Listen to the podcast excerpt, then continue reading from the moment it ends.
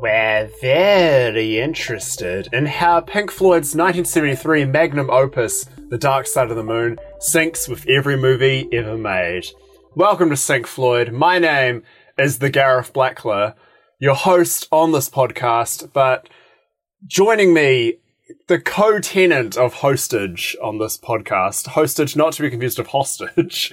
Um, although sometimes I'm sure he feels that way doing a podcast with me. Whoa. Please welcome the James Barron. Hello. Hi there, it's the James Barron. I'm the I'm the tenant that pays only in fish, and you've, you're trying to trying to get rid of me, but you do put up with me because I've got a tender heart and soul. Hi, how's it going? Um, welcome back to Sync Floyd, everyone's favorite podcast. Full stop. about about full stops. No, um, about Pink Floyd and how it syncs with every movie ever made. Yeah. Um, what's up?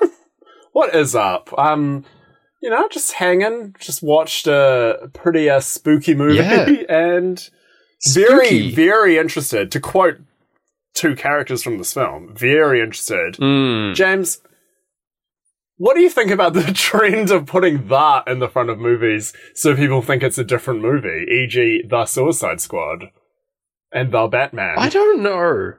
It. I don't like it as a sequel. I uh, like a sequel title style.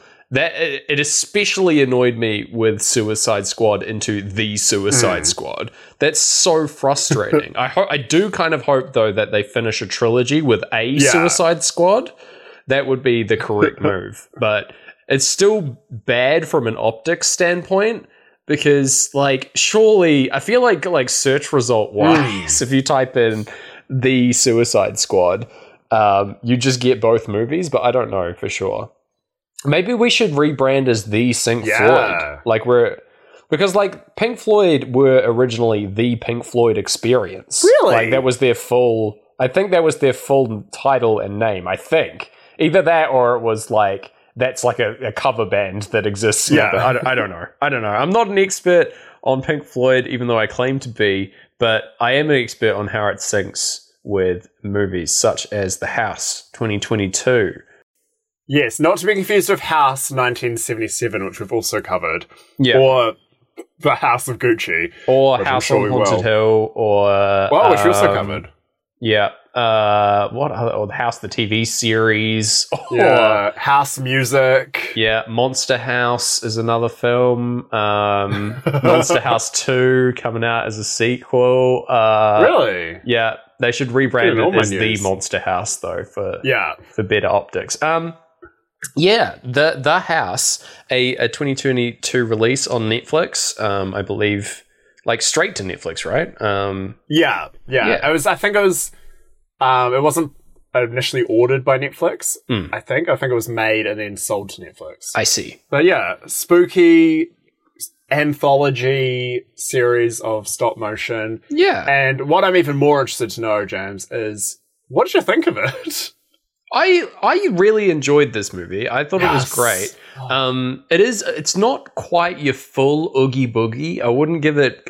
I wouldn't give it my oogie boogie seal of approval that has Slimer Oh, yeah. pictured on it, but it is. uh, it's it's semi oogie boogie. It's not too scary. Um, I would say it's just more kind of unsettling, especially the first two uh, sections of this movie, because as you say, it's an anthology story kind of film um, with three separate parts.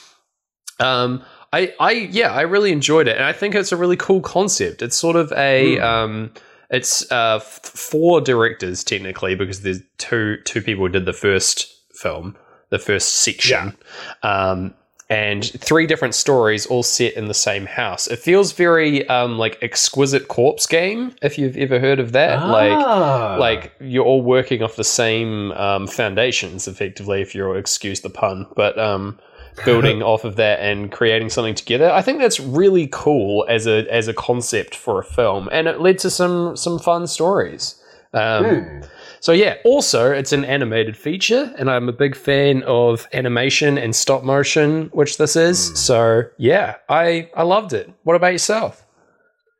I yeah, I okay, very quickly have to shout out a movie called Exquisite Corpse, Oh, which uh, is all available on YouTube. It's really interesting. It's a half documentary, half the actual movie where uh, a bunch of people wrote a script together, but they were only allowed to see the previous like handful of pages. So the movie just jumps around and jumps around, and then That's there's cool. behind the scenes of how they wrote it, of them watching it together, and then also gets really deep about their friendship. It's a really interesting, cool movie that confused the hell out of the flatmate I was living with who kept walking past and watching these characters do weirder and weirder things. but as for The House, thoroughly loved it. I think I think I enjoyed it more the second time watching it with um Pink Floyd. Yeah, I think I did too. Um, Actually, Yeah. I think maybe it's because there's a chance to kind of settle in and know what you're in for. Mm. Especially the first story, you kind of need that. because Oh, it yeah. is the it is an Oogie Boogie that's luckily put off by two less Oogie Boogies. yes, Um, it's a spooky time. But yeah, I loved it. I think it's really cool. It's like the studio just got together like some exciting animators that they liked who'd made stop motion short films. Mhm. And yeah, like you said, they all collaborated together on building this like actually building the house that's in it, designing what that will look like together, and then Very just cool. going off to tell these wildly different stories. It's a good time. yeah, hell yeah! I can't wait to talk about it. Um, so yeah, yeah, spoiler free recommendation. Check this one out. It's for it's on uh, on Netflix, so streamable for you. Yeah. Um, if, you, if you're down for a bit of a spooky time, but yeah, I would say I would agree in that they get like the first one comes in hard as, as like a as a oogie boogie, and then it's it j- like gradually takes its foot off the gas in terms Mm. of uh uh like spooks. You know, it's not like scary. There's no, there's no real like jump scares except like one comes to mind, I guess, but like not really, not really a horror movie. Um, more of a like thriller, I would say, in a weird way. Um, yeah.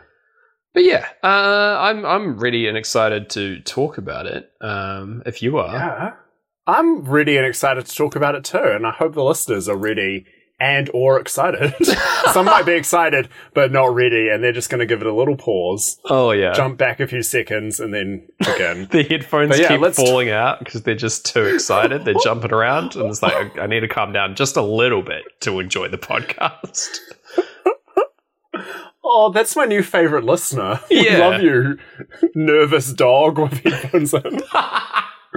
that's yeah. That's how I hope. That's how I imagine all of our listeners to be. Um, okay, let's talk Hop on your thunder shirts, listeners. Let's sync this movie with Dark Side of the Moon. Yeah. The Dark Side of the Moon. even. The- oh yeah, true. It's not we say a lot of people forget about that, though. we we do say dark side of the moon pretty much every time, but it is the Mm. dark side of the moon. So there you go. Yeah. The moon Ugh. too, man. Yeah, Dark Side of Moon. Um, dark side of moon. Yeah, gonna pop on Dark Side of Moon. Have a listen. Oh, from the Pink the Floyd. Um, okay, let's do it. Uh, opening title, speak to me, etc. Um, the opening titles of this movie are cool. They're like very Mm. arty, very like M. C. Escher-y, I would say. Like the like depictions of the interior of the house and the design of the house with like warping geometry and stuff. It looks quite nice. Um, almost like a sort of like lino cut kind of look as well. Um, and yeah, I, Hmm. it, it's like quite short and quite fun. And then we pretty much go straight into the first story. Um, each of the um, sections of this movie uh, have their own like subtitle, uh, which form kind of like a poem, I guess. Hmm. Um, they they are they don't really match anything to do with the story that they're that they're telling, but that's fine. I will I will read them all now, just so that you know. Yeah. First part is um, and heard within a lie is spun, which is a lot. Um, a second part is uh, then lost is truth that can't be won, and the third part is listen again and seek the sun. So yeah, it all rhymes. It's all very good. Mm. Doesn't mean anything though. Honestly, the titles are the scariest part of this film, really. For real, yeah. I thought I was gonna get like some kind of divine uh, intervention or something when I heard this. I was like, is this like, yeah? And, and then, like, especially after the first uh, uh, story played out, I was worried that they were all going to be similar kind of fables um, because yeah. yeah, this first one reads to me very much like a Grimm fairy tale uh, style Mm. story, and that it's yeah, it's it's it appears to be a fable, um, and uh, set in like indistinct time period of the past, you know, uh, Yeah. pre technology, etc. Um, and then like it's yeah, the the the thing about it is that it, it, it, it reminds me of it in more ways than one because the um the issue that I have with a lot of Grimm fairy tales is that you are introduced to characters that are like hard done by and like aren't well to do. They've got like very little resources. Like uh, the one that comes to mind all the time is Hansel and Gretel, like these poor Mm. little kids that are like t- literally disowned by their parents because they can't afford to feed them and sent into the woods. And like are somehow taught a lesson i guess about like consumption when they encounter a witch and nearly die? I don't know. It's the the the moral becomes unclear like the longer you go through it and it just appears to be like a dark story. And this is very similar. I would say Hmm. that this the the moral of this story is vaguely like anti uh like consumerism i guess or like opulence like be happy with what you have i guess is the lesson. But like you're introduced to these characters and then they are just sort of shown to be um like they, they're like very poor people. And then they get looked down on by other people who are rich. And then they like get a taste of that rich life but no it's all some kind of horrible dark trick played on them. And i'm like is that a good lesson i don't know Yeah. yeah it just it, it yeah.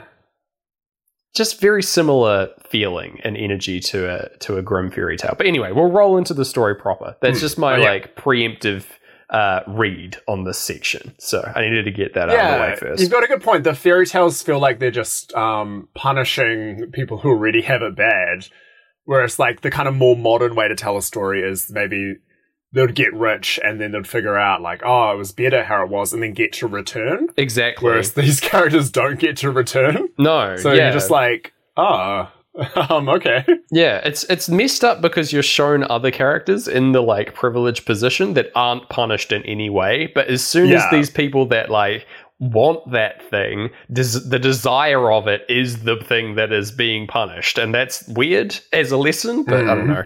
Anyway, no, absolutely. Um, let's do it. Uh, so we roll into breathe basically for this intro um, section. We've got uh, these uh, this the small family of Mabel, a young girl um, who's like playing with toys, and uh, a large doll's house. Um, notably, Mm. which is not the exact house, but it's very close in shape and design to the house from the title, um, which we will see later. But I, I do like that it's like we get like the house, and then you're shown a house like immediately. Yeah, That's just tidy. Um, and yeah, so Mabel uh, lives with her parents, uh, Raymond and Penny, um, and her little sister uh, Isabel in like a small cottage in the woods.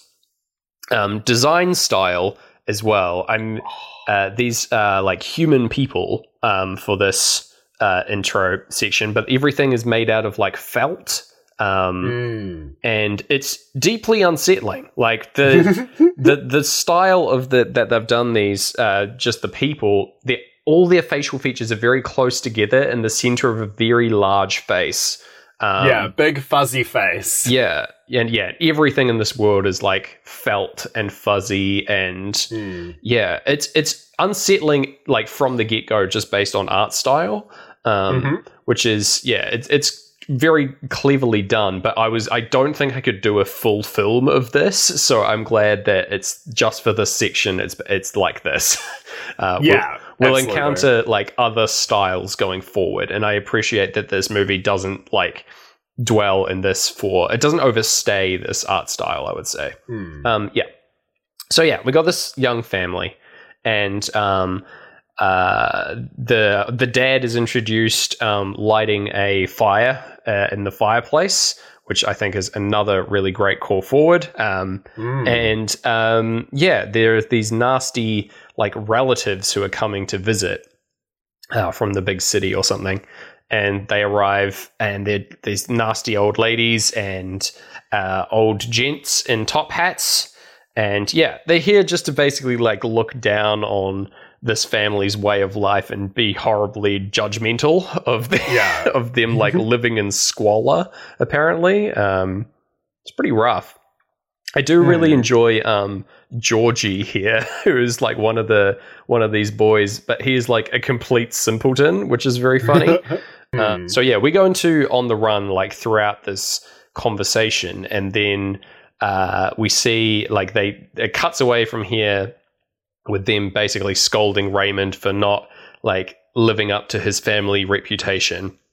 He's from like a reasonably rich family, but has like come out here and built a life for himself, but that isn't good enough for these rich people. yeah. And so it sends him into sort of a shame spiral of uh, drinking. Uh, and he just sits in front of this fireplace and then goes out in the middle of the night in like a drunken stupor and huff. And uh, yeah, he's like out in the woods uh, pissing on a tree uh, when uh, a mysterious carriage or palanquin or something out in the middle of the woods here um, just appears with no. It's like a effectively, yeah, it looks like a palanquin with no person or um, horse or anything driving it. Um, which is unusual. Uh, and inside, there's a very like eerie light coming out of it. It's very like it reminded me very like ET vibes, honestly. Hmm. Um, and yeah, uh, we are in mid on the run for this, and we get a, uh fantastic subtitle provided by Netflix saying "suspenseful music intensifying," which is my first thing. so yeah. Oh, absolutely. yeah. Um, yeah. So uh, he yeah he goes into this uh, palanquin and we don't hear the conversation. There's like an old person in there, an old man, um, which we can see like through the little blinds or anything, oh, but we can't hear what they're saying. Um, and yeah, uh, he suddenly uh, we cut back to the house, uh, not the house, sorry, the the cottage. um, A house. a house. And uh, yeah, uh, he comes home very suddenly, Raymond, and uh, freaks out Penny and like demands food and wine be brought for him and like gorges himself on this stuff and says that all their problems are solved um, before like promptly falling asleep into his own dinner. It's like this is it all feels very extraterrestrial encounter vibe Mm. and that like he's come back like a completely different person like it's very very intense and then like falls asleep it just it just reminds me so much of like close encounters with the like mashed potato um tower that he makes like he's like tripping out after this like life-changing experience you know? Like that exact feeling. Yeah. falls asleep in his dinner and um we get a, like a really nice match cut of him in the next morning with his face still in the dinner but then a um a man is in the background like looking Oh, through the window and it's very creepy. Like that shot Yeah. in of itself like showing like man asleep at night and then in the morning someone watching him is fucking terrifying like Yeah. one of the scariest shots in the movie for me even though it's like basically fine um Yeah, it's like immediately shown why he was there. but- Yeah. oh. But I was Yeah. just like, oh god! Like anytime there's like an unexplained background person watching, it's like very Mhm. scary because he's like staring down the lens as well. It's like, yeah. Yeah, it's messed up. Um, we get the crash Oh. sound basically over this as well. Like shortly after. Um, we see this guy. I- feel like the crash sound aligns with you registering that he's there. Um, yeah.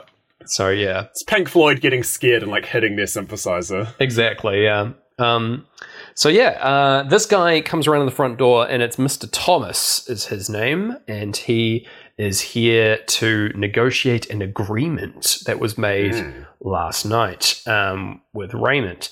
Um, and yeah, so he comes in, and Raymond has now woken up, and they explain. Uh, he explains that um, he has entered into agreement where there's this lavish house that is going to be built for them for absolutely free by a renowned architect named Mr. Van Schoonbeek.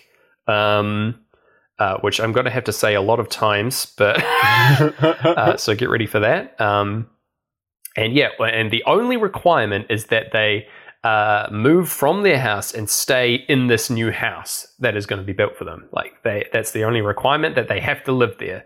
Um, Mm. And yeah, and so it's a bloody good deal. Um, and yeah, he's like an artist. Uh, he's painted as this like extremely eccentric architect who is like wants to design this amazing house. Um, and so yeah, they they sign on the dotted line because who wouldn't accept that deal? Um, Yeah, like living in a city where there is a housing crisis. Yeah. I like. I've joked for many years about like, and then the eccentric billionaire will just take pity on me and I'll get a house. exactly right. Like, yeah, I, I wouldn't read any fine print if that was to happen. Yeah, you would fall for the Van Schoonbeek uh, trap every time. you know, Oh, constantly, day after day. I would, you know, escape a Van Schoonbeek house and immediately get tricked by him again. yeah, exactly. It's just too good a deal. Yeah. Yeah, that's what this. That's what this movie's really about. The 2022 housing shortage in New Zealand. Oh, you joke, but you hang on to that thread, and I'm going to get you through this labyrinth Oh. because by the end of it, I've, I, yeah, I could easily argue that into All an. English essay. You drop the Yeah. breadcrumbs crumbs behind us, and we'll I'll follow it home, Gareth. I'm very excited. Um, yeah, so yeah, they sign on the line, and then yeah, they see construction of this house taking place up on the hill that like towers above their house in the distance. Like they've got a view straight from their house up to this hill. Um, pretty good. Uh, and yeah, they uh, in a very short like time because we get a, a jump cut basically. Um, the the house is finished, and they uh, arrive with all their possessions. I do like that their dad is like pulling the this like cart of all their stuff, and the kids Yeah. are very excited on the on the um, on the cart there. It looks really nice. Um, and yeah, they come up to this beautiful house, this like three story house. To describe the house, man, it's got three like circular windows at the top center. It's got like a big old door. It's got like a conservatory kind of thing at the top, um, like a lookout kind of point. And yeah, and there's like it, it is, it's the same house for all three movies, obviously. And there, it's really, it's so good and tactile. You can really Hmm. tell that they mapped this whole house out like perfectly. That and then just like change the interior of it, like different colors and shapes and things like that, and then just played around with it. It's like a literal doll's house. It's um, yeah. very, very fun. Uh, just seeing it develop over the course of these three stories. So yeah, I'm very excited to get into it. So they they arrive, and Mr. Thomas uh, greets them at the door and lets them in. Mr. Thomas like comments on them like bringing all this stuff. He says you don't need it because the house is fully furnished, and uh, Raymond is upset because some of the furniture that he has brought has been as, as like family heirlooms. And so Mr. Thomas says he'll store them somewhere in the house. It'll be okay. Um, but yeah, the house is fully furnished, so they will want for nothing, basically. Um, Hmm. So Mr. Thomas gives them like a tour of the interior of the house, and we go. It's got like this really lovely, um, uh, like cornered stairwell in the entryway, and they go up, and there's like long hallways. It is very the decor inside is very Overlook Hotel, though. There's oh, a lot yes. yeah. uh, like circular patterned uh, carpets and wallpapers that are immediately threatening to me personally. um, but yeah, they they go on this tour, and yeah, they um, as they are going, Mabel spots um, through open doorways like workmen who are Hmm. repairing and changing rooms on the interior. And every time she spots them, they like are completely motionless and just stare at her silently, which is horrifying. yeah. Oh, yeah. yeah, these workmen like every time without fail just like have a good scare. It just like it just they don't seem human, which is really good. Mm. Like oh, it's like deer cornered headlights kind of look. Um yeah. yeah. Uh, yeah, so they they go around and uh, in love with the house, and um, they go and have a, a dinner, uh, like their first night there, and food is like magically prepared for them, like, and they they comment on like who makes the food, and they're like, well, I, I assume our servants make the food. they don't actually know like where any of this stuff is coming from. It's very like dream state feeling. Um, yes. Yes. Yeah, it's interesting as well that the dad assumes servants immediately. Like Yeah. he's already It's like- become the kind of person. Exactly. Yeah. He's like he doesn't want to question it too much. He's like it's already too good to be true. So it's like, Mm. wow, I guess it must be servants, right? Like I, I don't know. This is that's how, what goes in a big fancy house. So it must be. That's the logic. Um, Yeah. yeah. Uh, but no one's like suspicious of it. They're just enjoying it. Um, at this stage, yeah, everyone goes off to to bed. We, except for so the the, the kids go off to bed. Sorry, um, and uh, the the parents like go back to like the sitting room area where they were before. Um, the the mum Penny comments on that there, there's no curtains and immediately gets to work making curtains at this sewing machine that's provided with this very nice green fabric um, that's been all set up for her.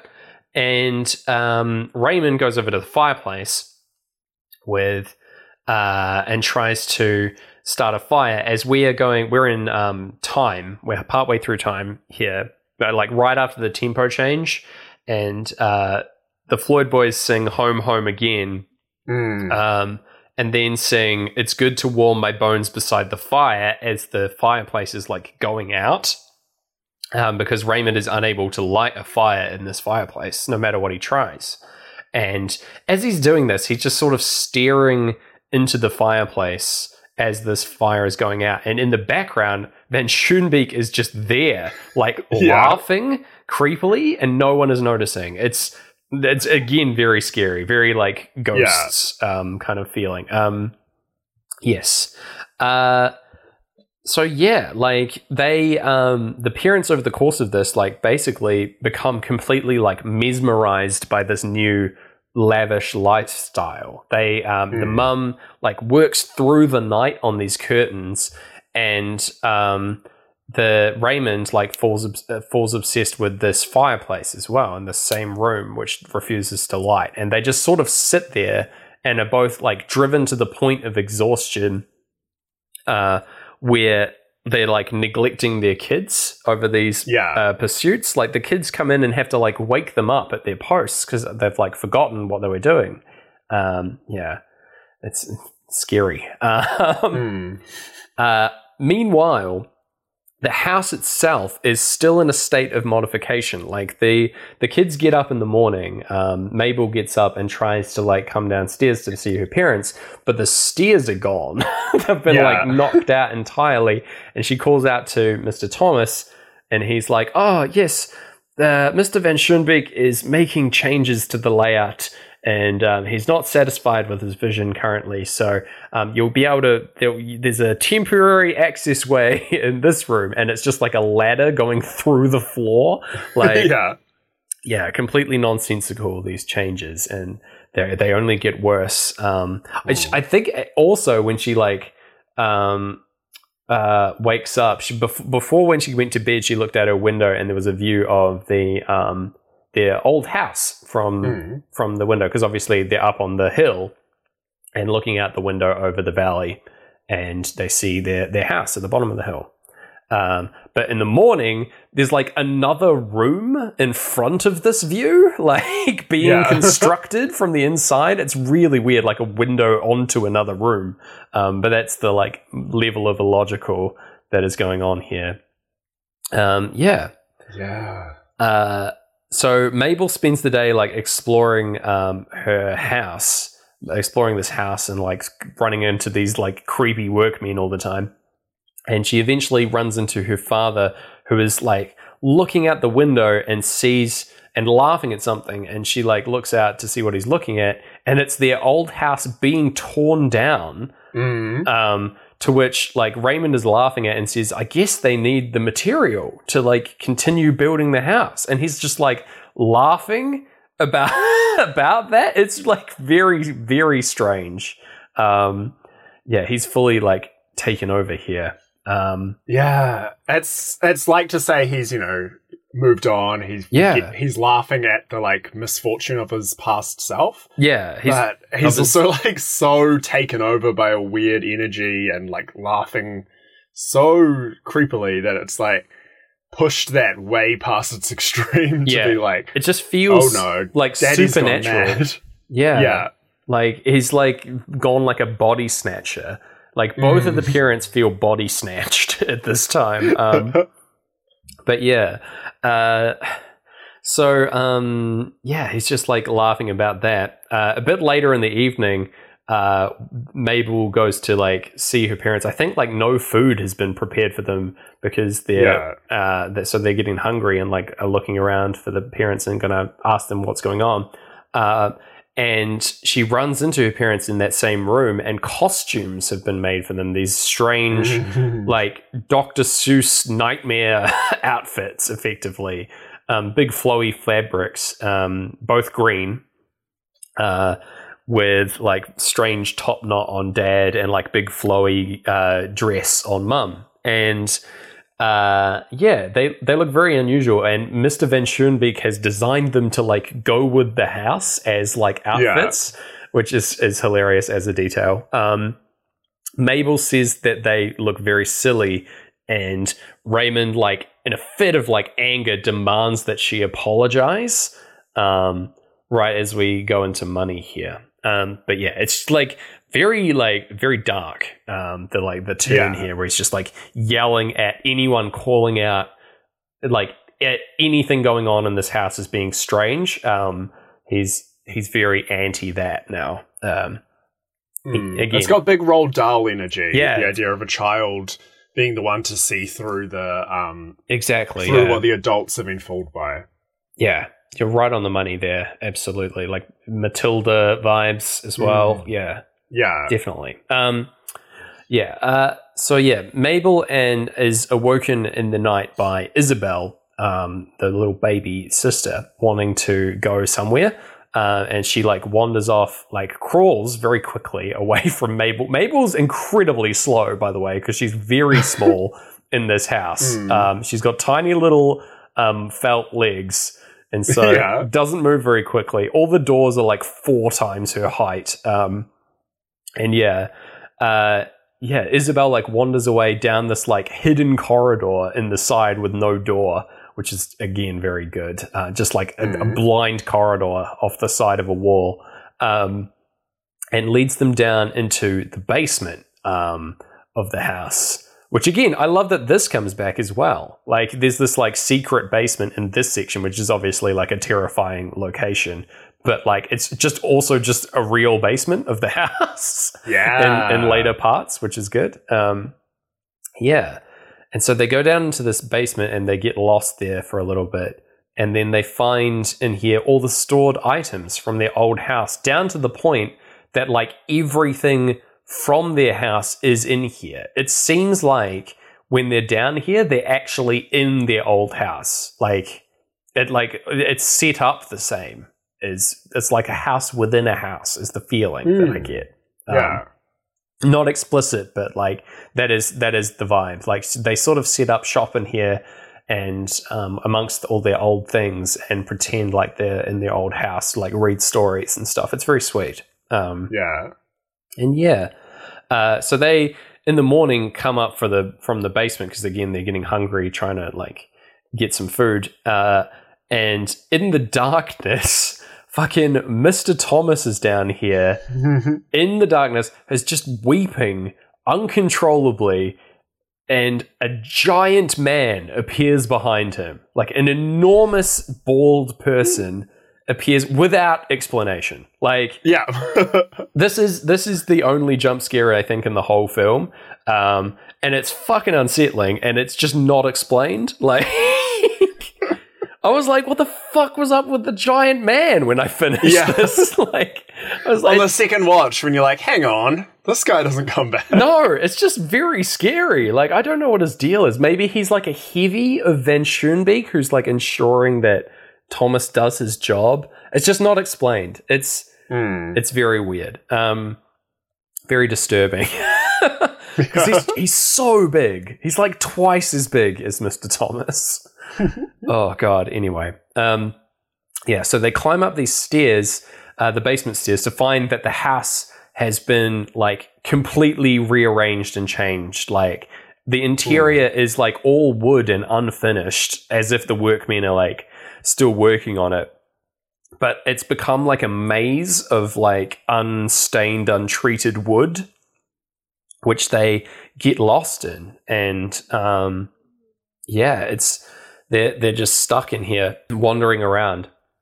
Um, the parents, meanwhile, are still obsessed with their various things. Mister uh, Raymond is just staring blankly into the fireplace, which is unlit, and mm-hmm. and Penny is just running fabric through the the um, sewing machine with her like head on the table, like basically asleep and on autopilot. It's deeply disturbing. Um, yeah, and uh, like Mr. Thomas comes in and like congratulates uh, Penny on doing a great job making all the lovely curtains, but she doesn't even respond because she's like not conscious. Um, and Raymond calls out to him and says, uh, asks him if he can help with lighting this fireplace and Mr. Thomas disappears and then comes back with uh, Raymond's old chair from mm. from his old house and uh, says, "Oh yes, I thought I would bring this up." And because it, it's something that, that from your past, and Raymond's like, it doesn't really go with anything in the house. We've all we've got such lovely chairs here. I know what to do with it. and he burns the chair. He literally like burns his past um, and yeah, uh, Mr. Thomas says if you if you need any more things, you'll find more down in the basement, mm. referring to all of his old things. Um, yeah, so it's like it's very on the nose with money playing in the background. yeah, I tell you that. Um, yeah. Uh, so yeah, there's a very bizarre shot uh, with the fireplace now lit and these two um, lights flickering of the in the windows. Like I believe like the curtains are drawn over one of the three windows here, but um, there are these two lit up windows, and the house itself like melds into a laughing version of Van Schoonbeek's face, which I didn't catch on my first watch. I didn't even see it as a thing, but it's it's very weird as an idea. Um, like he, yeah. he is the house, I guess. I don't know. Um, it says curse or something anyway. Um, yeah.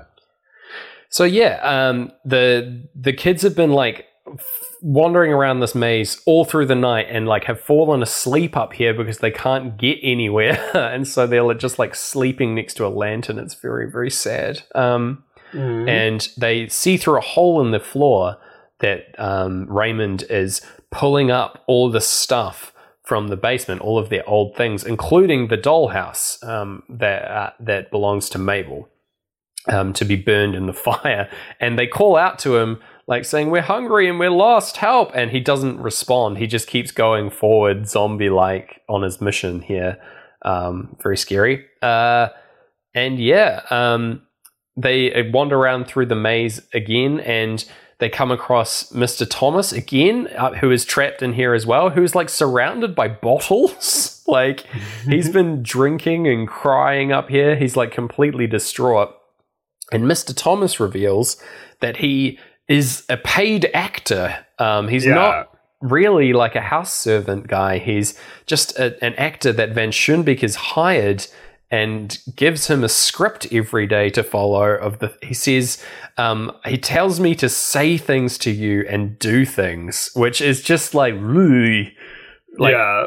phrased in like the worst possible way like, That's um, why he's an actor. He's only supposed to be reading from a script. He's not supposed to be saying the stuff himself. Yeah, God.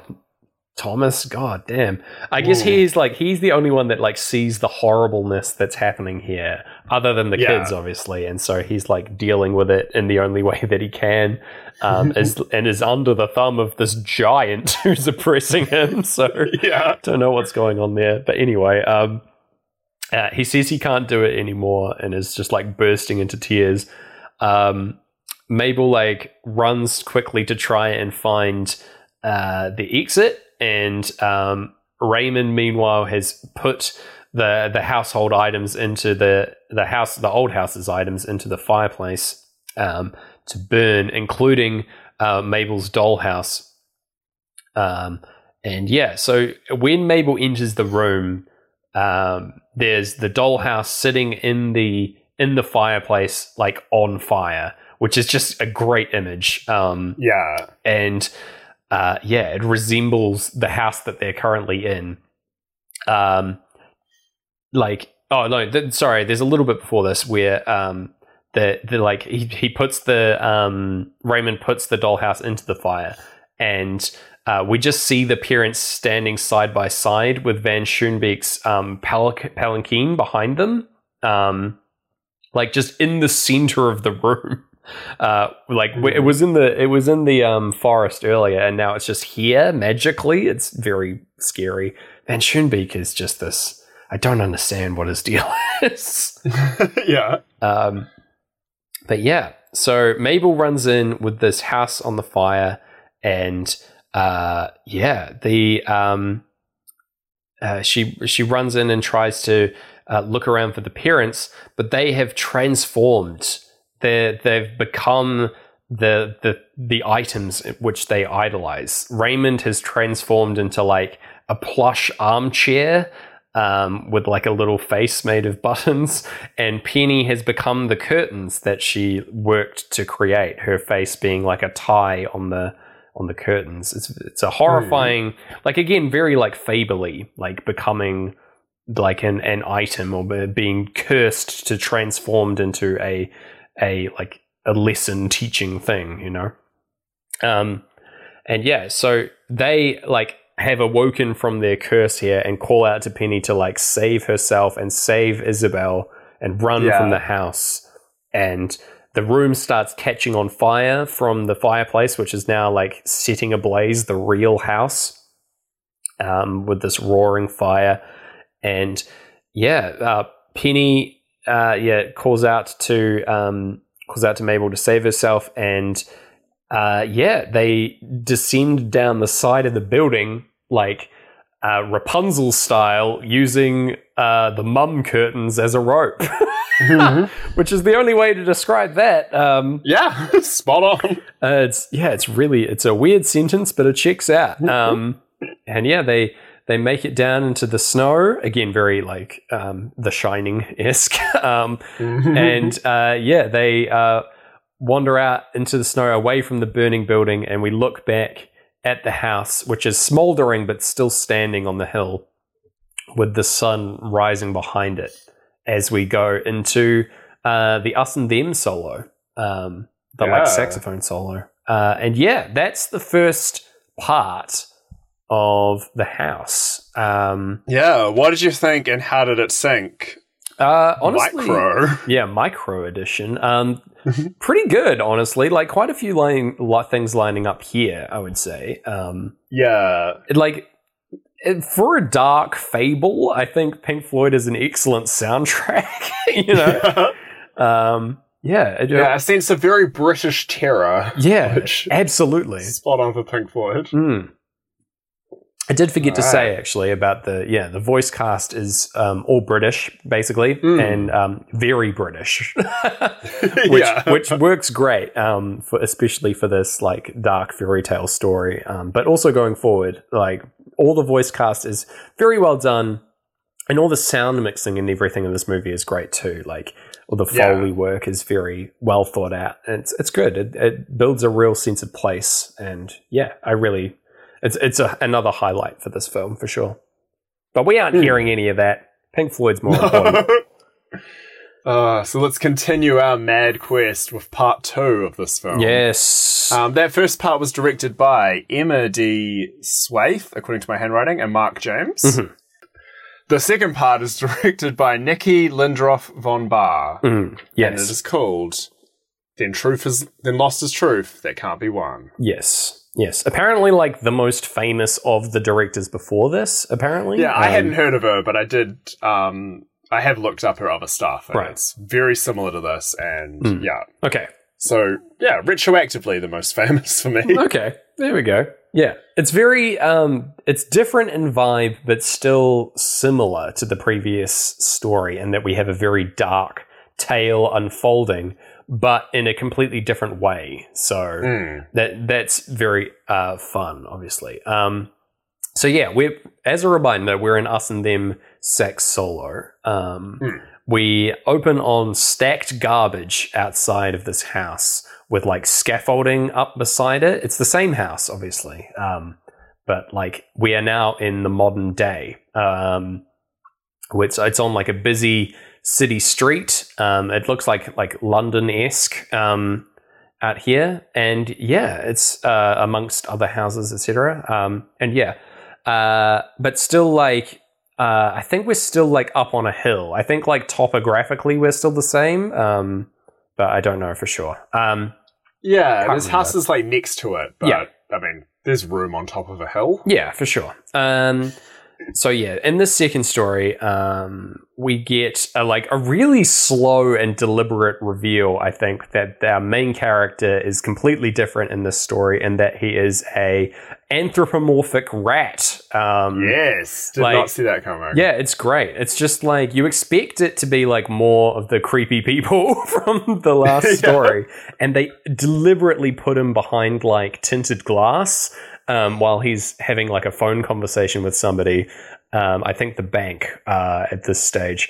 Um, and then yeah, we get a reveal of him walking out from behind it, and he's this huge rat, and it's like, oh, cool, okay, this is a different kind of feel. Um, and yeah, this character is just called the developer. Um, and yeah, he is a property developer. That's uh, what he does um, as a trade. Yeah. But he's he's like down on his luck and has bought this house that has again become his obsession. Like he, this is his like main project um, that is occupying his um, whole uh, thought process. Um, and it's eaten up all of his financials to the point where at the start of the film here, he's um, fired his construction crew and is going to be like doing the fit out of this house himself um, because he's like sunk so much already into the house. Um, and yeah, it's just cool, like as a parallel that in this the the house is always being obsessed over like across Hmm. all three of these stories there's like a, Oh, a yeah. character who is completely obsessed with this house and i think that's great Hmm. um as like a joining feature um Yeah, and for my English English uh, year ten essay at the end, um, remember that fact. Remember that there's Mm. always someone obsessed. okay um Yeah. And yeah, so he's so yeah, he's he's working on the house and he's also living here and because we we Hmm. introduced to him in the basement, which is where he's like actually physically staying while he works on this house. Um so presumably he's like has no other home or has like had to give that up to work on this. Um, Yeah. But yeah, it's like it's consumed his whole life. This this house, and it's his big chance to like come back in a big way as well. It's like a great opportunity. Um, and yeah, uh, so yeah, he's talking on the phone a heck of a lot for most of this movie. Uh, he like has like a Bluetooth headset in his little mouse ear, um, and Yeah. is just talking um, to the bank and to an unnamed uh, unknown at the start here um, character who he's calling Darling and is updating on the house's progress. Basically, he's like um, telling them all about like how the project's going and how it's going to be so good when it's all finished, etc. Like blah blah blah. Um, yeah, they have big plans for their holiday when it's all finished. yeah. Um, yeah. Yeah, so as we like explore the same house, we see that it's like in a state of like unfinished um uh interior effectively. Like there's like lots of missing bits, um uh un- unpainted walls, old uh things like that. And um yeah, he's like in this in the process of repairing things. Um Hmm. yeah. Turning it very modern, very rich. Mm. We also Yeah. also introduced very early here that there are um, little fur beetles um, who have Yes. begun an infestation of the house. Um, we see a couple like scuttling across the floor, and they run into a little crack, a little crevice in the um, like uh, siding of the house. What do you, what do you call that? The skirting board. Um, Yeah. yeah. Um, they crawl, they like crawl in there, and rather than deal with them, he um, like seals them in there with like a little bit of wall sealer stuff, um, which I think is like a good way of introducing this idea um, as well. Mm. Yeah, Yeah. I Um, can't be mad at that. I um in my very first flat, I was 19 and there were one day I woke up, there were a whole bunch of flies just on the wall and after bravely calling another flatmate to get rid of the flies, um, came back an hour later and there were a lot more flies on the wall. What the and we figured out they were coming from a hole in the wall Whoa, um, where a pipe was coming out, which who knows what was in there initially. that the- Jesus! flies had done to end up in there. Maybe there was a cool mystery. Oh God! Um, or maybe next door just decided they'll stop bathing. Yeah. Um, and after realizing, like, well, that's where the flies are coming from, we did the honorable, you know, 19 year old flatting thing Mhm. and walked straight past the phone that could have called a landlord, straight past um, a wallet that could have bought fly spray, and grabbed masking tape and oh taped God! up that hole. And sadly, moved out of that flat before I could watch the wall bulge and burst with flies. Jesus. That's its Yeah. own dark tale, Gareth. That's Right? fucking horrific. Oh my lord. Oh. Oh. Imagine the flies like pushing against the wall like um, Nightmare on Elm Street. No. kind of. Oh my Oh. god. What a horrible image for the listeners and for me. Um, yeah, I'm sorry. Dang. I, I was like, when you're 19, you're the worst. That's true. Yeah. Um, apologies to all our, our many, many 19 year old listeners. Big fans of the Floyd and the Yeah, and the 16 to 20 bracket. yeah. Popping Uh, off. When they're Floyd and Art House stop motion. When they're not on TikTok, yeah, they're looking up like avant-garde film podcasts. yeah, long form, yeah. rambly podcasts. That's where it's at. Um, Yeah, that's what teens' attention spans are actually doing. oh my god. Marketers. Please get at us. I just want to sell your MeUndies. Um, anyway, uh, yes. Yes. So um, we see the house get um, like very quickly is uh, he starts like bringing all kinds of appliances in, and then yeah, there's like a a slight montage before the house is prepared to like a beautiful finish. Um, Mm. we get like cutaways to each of the rooms, like MTV Cribs style. Each of them has their own little like zoom in, which is really great. Um, Yeah. because the the developer is has just finished the kitchen and he just um, chucks on his iPod. Um, starts playing the only actual song in this movie, um, "Lap Dance" by NERD, which is a fucking banger. Holy Yeah. shit! This song entered my life with this movie, and I gotta say, I've listened to it every day since watching it. It's so weird because, like, I didn't realize it was Lap Dance by NERD until the subtitles told me on my Pink Floyd watch. yeah, Like, of all the songs, it's one that would have come out, like, 15 years earlier. Oh, and was like, of all, even of the Pharrell catalog, Pharrell being the leader of NERD, yeah. like, there's so much to choose from. And even of the NERD catalog, there's so much to choose from. But then their stop motion mouse movie, they put the nu metal stylings of lap dance and Fucking sick. oh yeah. Oh my god, it's great. Oh. I've had a massive NERD resurgence after watching this movie, and it's Mm. just been thoroughly enjoyable. So, yeah. Do you have a favorite NERD song? Like, uh, I did like like the latest album that they came out with, probably like four, three or four years ago now. um, yeah. Nobody ever really dies. yeah, yeah. I, I like that stuff, but also it's got to be "She Wants to Move." Come on, Yeah. That's oh, 110. That's the best song, like probably of like the the early two thousands. I think. Yeah. like, it's a really really good track. Um, yeah. always goes off at a party. Um, Yes. Oh, I do have a very strong memory of dancing with you in a tent to that yeah. song. And like I think you locked eyes with me for the like somebody bring us some water in here like. and I was just like damn because I had at that point I hadn't heard that song in many many years. It was similar to this experience. But like just it playing and then you knowing all the words and then choosing me to be your water bringer was oh powerful. Oh man, that's the energy I ah. want to put out into the world at all times, Gareth. I'm very, pr- Yeah. very proud to participate in that story. um, ah. that's wonderful. Um, yeah. But yeah. That's a story for the teens. Hell yeah. Um, I will say that the rest of the soundtrack of this movie is also very good, but it's all just like um, very like tense violin music. Yeah. Mostly. And so the stark contrast between that and Lap Dance by NERD is pretty great, I've got to Yeah. say. Uh, it's just so funny that it's like the only actual song in the movie. It's just, Mm. just what a choice. What a powerful choice. Um, Anyway, yes. So we see the the lovely finish of the house. It's a little bit kitschy, right? Like the- the way they've done it. He's like done a lot of like white marble and purple and Mm. black and stuff. And I don't know if I like it, but um, it's definitely he's going for the like the Ritz kind of feel. Is the yeah. idea? They um watched a lot of MTV Cribs Yeah. and uh, Keeping Up with the Kardashians to design this version of the house. So smart. Like that's exactly the the feeling that I got from it.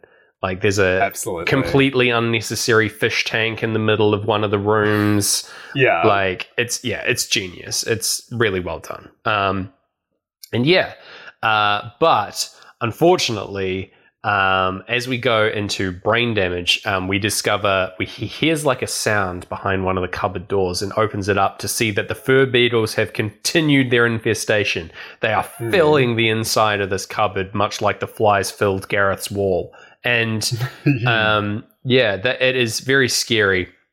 Um, and so he goes down to the basement, puts together a plan. We hear like a text to speech, like his phone telling him how to get rid of fur beetles as instructions are being printed out on like a laser Yeah. printer. It's just like all of the sound work in this is so good.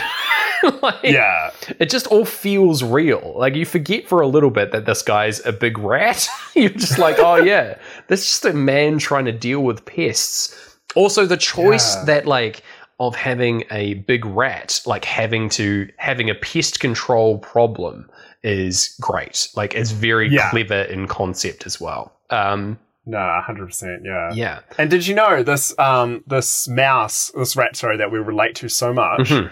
Isn't voiced by an actor, but voiced by Jarvis Cocker, the singer of Pulp. Whoa, that's cool. Yeah. man. Yeah. What a wild Amazing. casting, man. Right. Man, what it would like he wouldn't have been involved, but like there's probably a just like maybe he's met Pink Floyd would be the Oh, connection. surely. But like I don't know. that's that's cool Yeah. though. That's definitely neat. They aren't like the same era as far as I'm aware. Um No, not at all. He's Brit Pop and they're yeah. uh, Brit. Brit Prague. Prog. yeah. Brit Prague Yeah. is maybe the most uncomfortable series of words. Um Jarvis Cocker actually, like, of the films he's been in that I can think of, Hmm. it's like Harry Potter and the Goblet of Fire, oh yeah. Fantastic Mr. Fox in this. Like, Nice. I like What a that he's found combo. his found his niche in the old stop motion now. That's good. Yeah. Um, he likes being a stop motion animal, but he like he did it once. He's like, oh man, more of that? Hell yeah! Like. I respect that. Um, He actually doesn't know that actors aren't usually done by stop motion. yeah, he's like everyone tells him that he's like, oh, I'm acting in this new movie, and everyone goes to see it, and he's like, he's the rat, and everyone's like, what? Like, yeah. It's like, yeah, I was, I was doing a lot of acting in the booth, guys.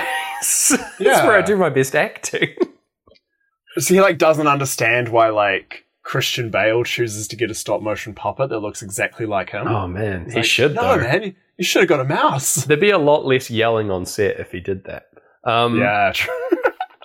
Everyone else real actor, but for everyone's like you know unannoyance, yeah. Christian Bale is done by a puppet. God, that's a good idea. That's a great way to fix Hollywood. If someone's ego gets too big, like there's always the threat that you get replaced by stop motion, and if, if Yeah. everyone's just uh, like accepts that, it's just like you see like full live action movie, except like it's like you're watching the new Jurassic World, but then Chris Pratt walks in and he's a little rat, and you're like, oh, okay, I see, Oh no! I see what's happened, you know.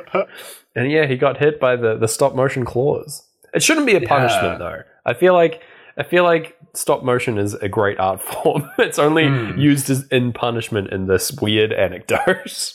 Yeah, in this universe it's bad. and all other universes, It's stop great. motion's awesome. yeah. Yeah. Um, yes. So uh, he he goes about trying to get rid of these pests in like a sort of mousetrap style sequence where he's just spraying this boric acid around the house and trying to get them with a vacuum cleaner.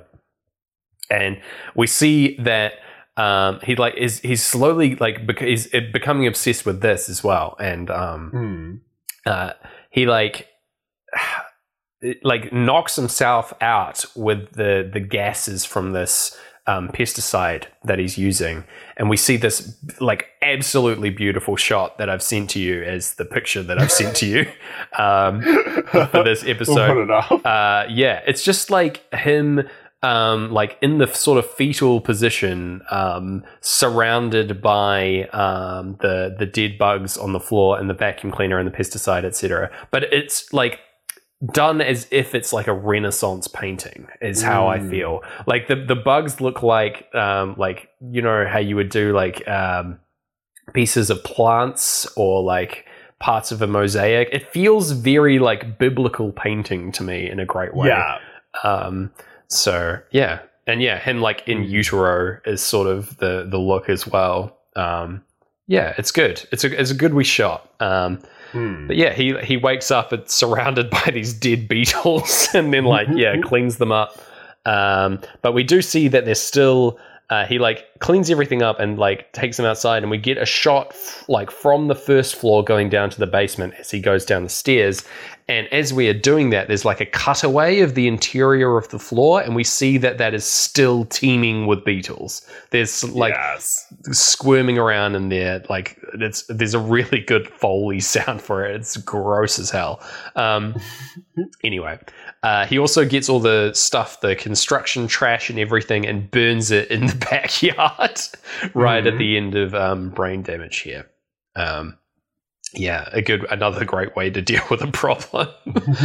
Um, so yeah, we go into Eclipse as he's ordering uh, catering for the viewing that's going to be happening of the new house. Um, but uh, his order has been delivered to the wrong address, and um, re- he received someone else's order. This is a very, as someone who works in online shopping, Gareth, this is a very common occurrence. Um, okay. and we do our best to resolve it, unlike the customer service as displayed in this movie. Um, oh yeah, I didn't even think about your personal connection, Yeah. your stakes. um, so uh, yeah, he receives like um, sausages and chips, and two minute noodles. Yeah, Um, the but- kind of stuff you'd have if you were a gamer. Yeah, or- exactly. Or nineteen. yeah, exactly. Um, but uh, yeah, he was hoping for like hors d'oeuvres, canapes, and like French wine, but Mm. didn't get any of that. And so yeah, he's like he gets like energy drink as well. It's hilarious. Um, and so uh, he has to turn these into the canapes in a hilarious twist of fate. Um, and they look absolutely disgusting. Um, yeah.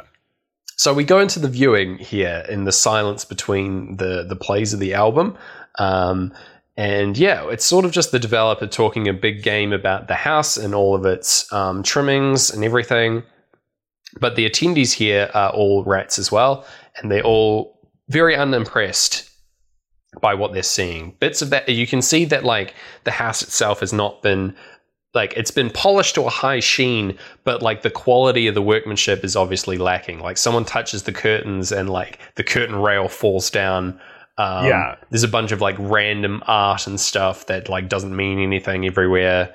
Um, everyone's like tracking mud onto the white carpets, um, which looks absolutely horrible and would be a common Mhm. issue with the house as well. Like it's really, it's it's like clear that it's not good. Um, as a like tie into the previous part as well, there's a little baby mouse in like a papoose being carried around, around who's called Isabel, um, which is cute. Um, just a, a there's like tiny little ties between each of the movies um, here. I think in part three we see um, one of the fur beetles wandering around underneath the floorboards. Um, Oh yeah. yeah, so that's cool. Mm. It's so interesting that there's there's little connections, but like brazenly, like defiantly, no huge connections. Like they're just in completely different worlds. Absolutely. Like this house being a constant. Yeah, like the stories are Yeah. completely separate and like telling completely different things with similar like traits, but nothing Mm. like no connective tissue between them except the house itself, which is like a great idea for a film. Um, Yeah, and yeah, pulled off. It's quite jarring in like I guess the era we're in of movies taking place in a cinematic universe. Like Oh that yeah, everything would be different characters, but like or different details, but the same world. Whereas this is completely different worlds with the same details. Exactly. This is so Yeah. good too. I wish we got more stuff like this. Just these anthology Mm. films where it's like three. It's like three films for the price of one, and no, nothing's Exactly. nothing overstays its welcome and it feels like you're getting some great little stories it's not like it's like i don't have the attention span for a full f- film or whatever but uh, it's a richer experience for having all three together is how i would put it um, Yeah. yeah Oh, my thing now is like films. If a film needs to be short, it should be short, and there should be a way that we can just have us easier access to it as we do to like regular films. exactly Like, don't make us don't pad anything Oh out. my God. Like, if you want to make a like forty minute James Bond movie, do it. yeah looking at fine. you batman like jesus. Who need, who needed that film to be three hours? What the fuck? In the COVID era as well. Fucking it's like, oh, okay, anyway. I'm going to be in the cinema for this long. oh god i don't want to. I'd rather go home. Um, so playthrough two begins as um, Hmm. yeah the developer like tries to get his groove back and like put on a brave face. He has like a brief panic attack in the bathroom.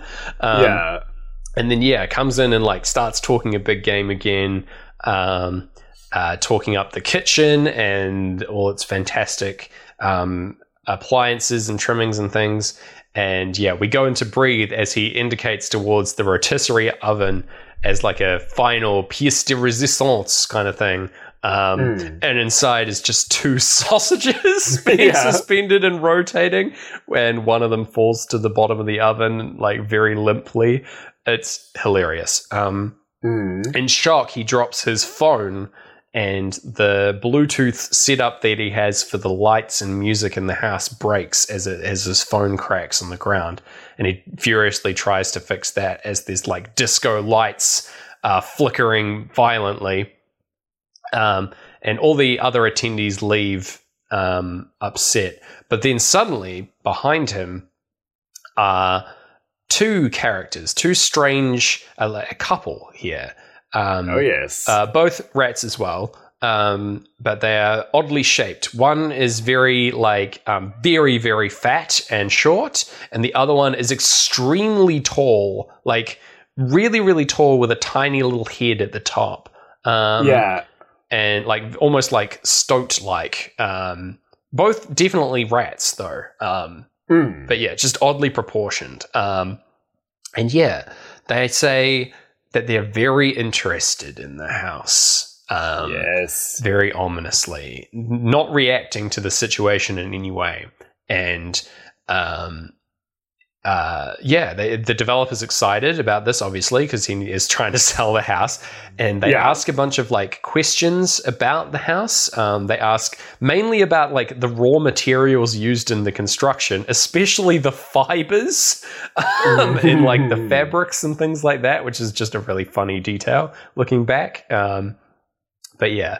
Um, yeah, we also get Pink Floyd singing Race Towards an Early Grave at the end of Breathe here and going into On the Run as um, the couple are like exploring the house. Like, this is a bad situation, is what Pink Floyd Yeah. are telling us. Um, and yeah, Because yeah, everyone else is leaving or has left, and this couple, Yeah. they're, they're very interested. very, right? very interested. Um, and yeah, um, the developer's like not wanting to let the sale go. Mm. and he lets them they they come into a bedroom and stay there for a very long time the developer like goes on the phone and like celebrates that he has an interested buyer um like calls the the person that he keeps calling his darling yeah, his sweetie, Yeah. his darling. um, and yeah, goes up and sees them in the bedroom, and they've like set up for the night. They're like in their PJs, and, and he's like, "What?" Um, Uh, and yeah, he's like, uh, they say, oh yeah, I think we're going to turn in, and he's like, oh, like stay the night, and they're like, well, that's what a bedroom is for. And he's like, oh, uh, okay, yeah, yeah, get to know the house, yeah, yeah, sure, stay the night. And so he lets them stay because he doesn't want to like lose the sale. Um, and uh, he's also scared that um, he discovers that the the insects are back infesting the house. Mm. Like all the fur beetles are still around, and yeah, um, tries to get rid of them again. Um, in the morning, the the people are still there and um, basically ignore all attempts to finalize the house sale. He like goes to see them while they're like trying to get the TV to work, just like Yeah. not plugged in, not set up in any way, just trying to like turn it on. Um, and yeah, uh, he's like, "Oh, you should get your lawyer around," and they're like, "Yes, we really should. We should invite him around for some food." And he's like, "Great," and they're like, "Great." And then like nothing happens. like Mm. um, we see them like the couple are like watching TV and laughing as like the the developers obviously like set it up for them, and he's just sort of staring into the middle distance, like not sort of comprehending this situation that he's in, so like putting together what's going on here. Um. Uh, so yeah, he starts. He realizes that these people aren't going to leave, and they have Yeah. like no intention of buying the house. And he like complains to his darling over the phone, who hangs up on him. Um, and he's like, "Oh, what?" Um, and he is like, "Right, well, I'll get rid of them myself." And he trips over and falls on his head, um, and like is staring up at the ceiling. When on the ceiling above, like on this on the roof here, um, we get a full song and dance like cabaret Mm. number from the the insects from the little fur beetles and the fur beetle larva larvae here um they do like a little dance and like sing a wee song um Yeah, like an old timey, like big Hollywood number. Like, Yeah. Um, Bugsby, someone. Yeah Bugsby being the key word. yeah Like very hello, my darling. Exactly, It's so yeah, yeah. good. Um, and this for us is synced like right on cue with the verse of time rolling in after like the ominous chords, which is like Yeah. honestly not a bad sync. Like coming in with the vocals, I was like pretty impressed that it did line up with like an actual song part of the album. Because like if this was just instrumental, it is just instrumental in the film. Um, obviously, because the bugs don't like sing; they just sort of go Hmm. like they sing like notes rather than actual lyrics. Um, but uh, yeah, it, it worked for me. I was like, okay, cool. It's I did not expect it, eh? Like when it started happening, I was like, oh, it's happening to time. That's not quite the song for this. Mm. But it synced way too well. yeah, yeah. So yeah, shout out to the bugs. Shout out to these bugs. Good job. Mm. Good job, little bugs. Um, yeah, so we also roll into the time solo for this um, cabaret part as well, and the, the developers just like looking stunned at this. There is a bit which frustrates me in this part, Ooh. and that it's it's just such a dumb little thing. Um, the the bugs like fling a a fur beetle up into the air like parachute style, like as like a celebration, but they're on the ceiling, so that bug would just fall to the floor. Oh yeah. so I was like, uh, I see what they're doing, but like, I don't know. It, it's just a silly little nitpicky thing. yeah, they need to just set up one bug on the floor Yeah. to like, yeah. just like it land, like it does the big jump thing, and then we just see it fall and land on his face or something. That would have been good. yeah. um, yeah. Anyway, so uh, the following morning, uh, the developer has like had enough. He's like goes up to the couple who are in the bathroom, like the so big, happy. so loving it. The big boy is just sitting in the bath, and the other one's like, uh, like in a towel and doing their hair or whatever. And this was the moment where I was like, these these guys, that's you and me, bro. like that is Gareth and James of the Sync Floyd podcast. oh podcast. no, like people have built this film. They've built a film. They've done it up. They're trying their best to get people to like talk about it and notice it. Yeah. And these two creeps show we up. We come in and insist on talking about Pink Floyd the whole time, and everyone's like, yeah, Could you not though? and we don't leave. Yeah. we do it for quite a while. Yeah. Um, that you're oh, right. You are so right. Um, yeah. I don't love it, but when you're right, you're One right. of us is too tall and doesn't know how to turn on a TV. yeah. The other one has beady little eyes that look straight through you. Um, Yeah. man, there We're we go. very interested in your film. Yeah, We're very, interested. We've done a lot Yeah. of research. Um, yeah. So this is where the developer and where the audience, I think, is supposed to realize that these uh, characters have body types that are very similar to the beetle and larvae, Mm. respectfully of the um, uh, respectively rather of yeah, not but also respectfully, respectfully. um, of the fur beetles. Um, they they look they're very similar shaped. In fact, the um, the very tall one has like a ridged kind of uh, body, like to really Mm. match that, like to really make it look like they are what what they are. Um, yeah, it's cool. Um, yeah, so he calls out that he's going to call the police on them. And while on the line with the police, he gets to the door, and the police are coincidentally, coincidentally um, at the door. Um, and they are here, and developers are like, oh my god, that was quick. But yes, come in quickly and, and deal with these home intruders. And they say, hey, you're this guy, you're the developer, right?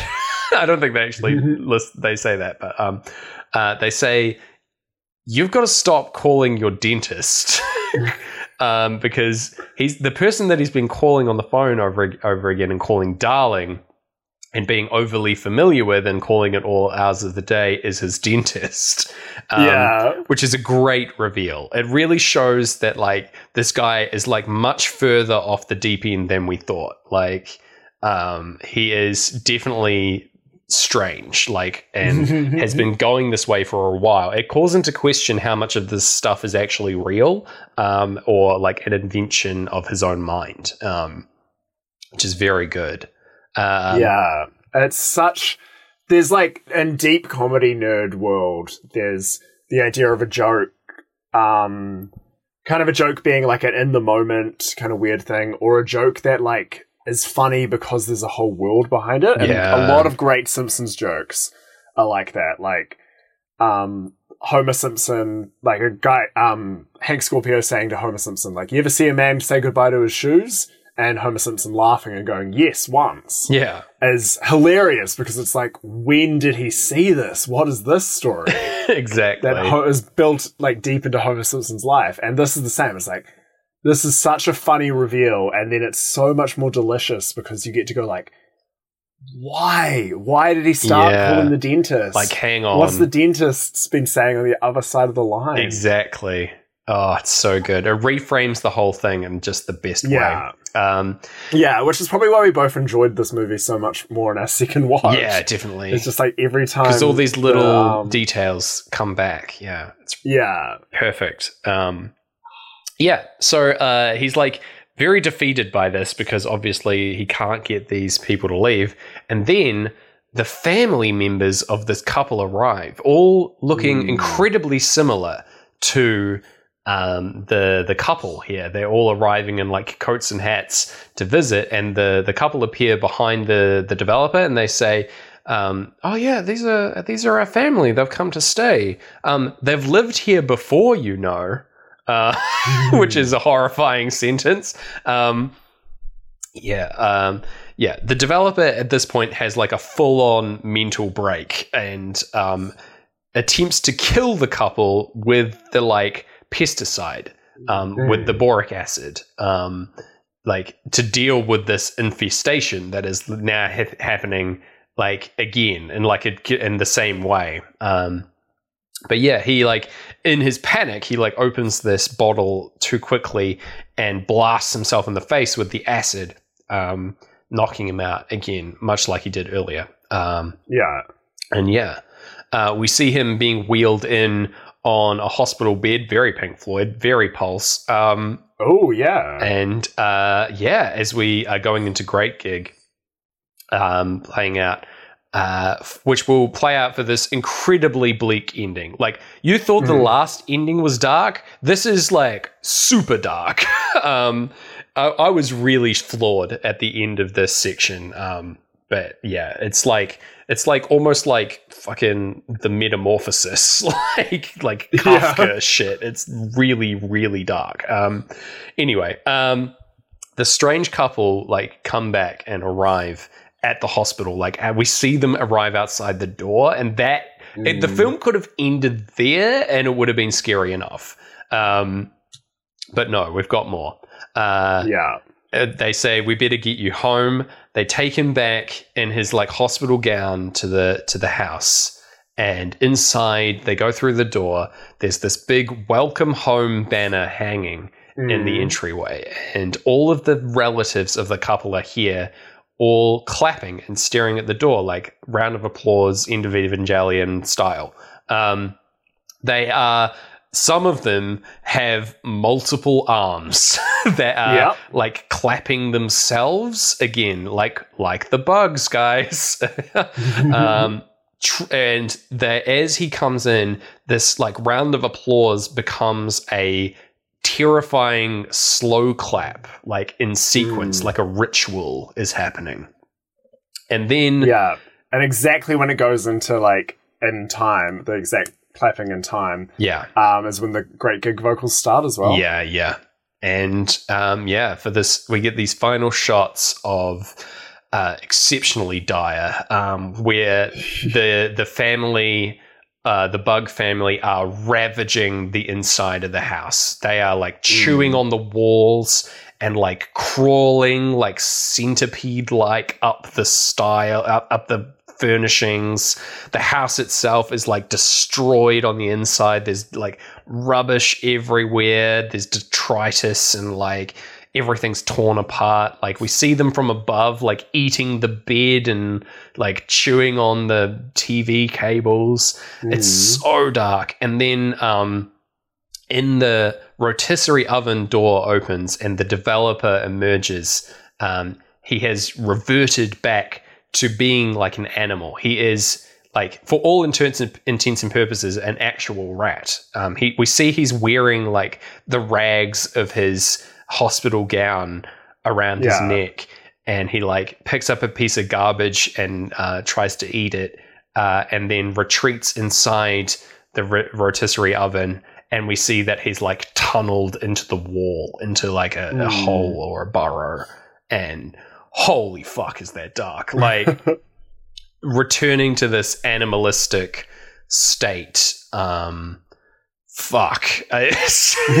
Like I again, I don't really know what this is trying to say, other than like obsession with the material is something that shouldn't be followed. Like is should be punished or um, will lead to ruin.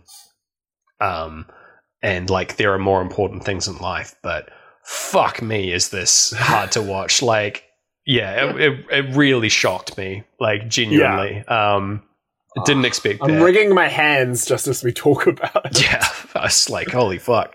Uh, what did you think? How did it sing? I mean, also good. Mhm. Like, yeah, maybe not as like a consistent mood as the previous segment. no. but like the when the syncs come, the syncs come. Like he does mention the beating heart of a house, we Mhm. hear a beating heart. as That's well, good. which is very nice. Mm. Yeah, it's it's looking promising. you Yeah. know? there's we've put up the the wood now, and now we're just got to hang some walls on this sinking house. Yeah. I definitely The know frame how is houses there. work. yeah, oh man, yeah. Oh god, that story though is just so such a well told story because it's like yeah, the first one is like a slow, ominous build, and then the second one, you feel it's like a breath of fresh air. You're like, oh, I can relax. It's not bad. And then there's a turn, and you're like, oh no, it's becoming ominous. And then the ending just like hits you over the back of the head with like Yeah. a two by four, and you're like, fuck. Um, yeah, just what what a phenomenal story. Just as a short story, I was really impressed with that one. Um, yeah. I will go out on a limb. That was my favorite story of the three. yeah, same, Like, same here. Yeah, Um, I enjoyed Yeah, them all, good. but that one was like, Hmm. man, like that one could be a, like a short film in its own right. Um, yeah. anyway, um, so yes, final uh, part and story here as we are in the tail end of Great Gig. Um, part three Listen Again and Seek the Sun. Do you have the director for this one written down? Directed by Paloma Baeza, Great. who is also an actor Nice. and director. Cool. Um, So, yes, tail end of Great Gig for this. Um, we are now much further into the future after some kind of apocalyptic event has occurred and uh, caused mass floods, where you get, get an intro of like buildings underneath the water. We see the city streets of the previous um, adaptation, the previous story, um, are just submerged and like fish swimming over the top, which is like a very cool visual. And then we come up to the house, Yeah. which still stands defiantly above this like open water um, as it was up on the hill and it was like on high ground and has survived these floods. And yeah, it's just surrounded by water and mist. It's a very striking image. I think they used this for the poster as well. Um, Hmm, yeah. and yeah. Uh, so this time we have anthropomorphic cat characters. Um, And thank God, basically, this story has a much lighter tone. Um, Hmm. and it was, I was like, I was certain, I was led to believe that this story was going to be like another horrible tale. And I'm super glad that it doesn't go that way because I would have just felt like very upset by the end of these three stories if that were the case. But no, this Yeah. is this is a positive story, and I'm very happy to have a positive story take place in this house. Um, so Mhm. yeah, it's good. Um, yes, so our characters we have Rosa, who is uh, the landlord of this house. She's inherited it, inherited it as a family uh, from her family. Um, Hmm. Parents now deceased, and um, is trying to restore it to be like an apartment complex and effectively like a bastion against the outside world. Um, she is like, yeah, she she wants to build this like lovely set of apartments and um, inside the house and sees the potential in it. And because it was inherited to her parents, from her parents rather, it like has that tie to them, and she doesn't want to disappoint them. Right, is the idea. And so yeah, Yeah, she's like invested in the house for the house and for it being a home. exactly. unlike Yeah, everyone else so far. Yeah, that is a good positive twist on that obsession as well. Like Hmm. she's obsessed with like building it into something great and like that's yeah, that's probably why it goes better for her. She's not Yeah. she's in it for the right reasons. She's in it for like helping people rather than like the idea of the material being the important thing. I don't know. Um Yeah, well, okay. Sit down because we're going to high school English. all right, here we go.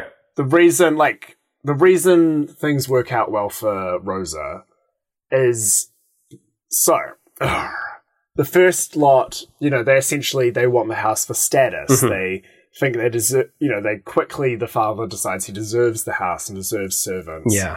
and you know leaves his old life behind. He only wants this house so people will see him as a success. Yeah. And then in the second one, he only likes the house for its monetary value. He thinks he has to loo- get the house, build, like, get it, milk it for its profit, and then drop it as quickly as possible. Mhm. And whereas Rosa, yeah, she sees it as a home. She actually wants a Mm. home. Um, yeah, something like it means family to her. It means, you know, kindness. It's, you know, I mean, she's not 100% there at the beginning of the story in that regard. Yeah. But yeah, it still means something more as a home to her instead of a house. Yeah. And the New Zealand housing crisis is brought to us by people who think of homes as status and assets. Damn. And it's costing us our roses, you know? Our people who shit. see it as homes. Our Eliases have to sail away on our little boats. Mhm. Oh my and god. that has been high school English with Gareth. Give this man at least a merit, all right? God. Ah, He's- please, he's earned please! it. I'm trying to get into university. I'm 19. yeah, I shouldn't still be here. You know, you should have left. Oh my Yeah. god, I got held back. Okay. because you keep relating all of your essays to Pink Floyd, I think, is the, is the Yeah. reason. Um, I keep getting thrown out because I get my phone out during the es- during the Oh. exam because I want to listen to Pink Floyd. exactly. How does this essay sync? Eh? Yeah. Oh, that's a great take, though. That's you're you're Thank you. right on about that. It makes perfect sense to me. Um, Oh, good. Yes. Uh, so yeah, um, we go into uh, we well, we are introduced to her as she is like in front of her grand plans for the house. She's got like a pin board with designs and ideas on it, and uh, yeah, she goes to try and put up some wallpaper with little to no success because the paste that she is using, um, she tries to get water out of a tap, but it comes through as brown water and doesn't work for her paste, and so the the wallpaper all comes tumbling down around her. So she's trying to improve the house, but is unable to because the house is in such disrepair, Mm. and she doesn't have enough money to uh, get it sorted. Um, not, yeah.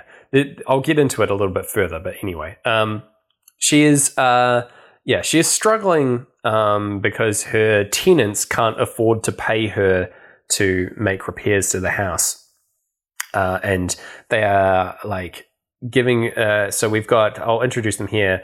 They're like sort of archetypical characters. Um, we've got uh, Elias, who's like a fisherman and is like effectively jobless. Um, uh, we find out what his real passion is later on in the film, um, but he tries to pay um, with fish for um, his rent effectively that he catches, um, which is genuinely like a good solution. But anyway, um, and Jean, who is like a hippie character, um, believing in healing magics. And uh, tries to pay with like c- crystals to cleanse um, Rosa's aura.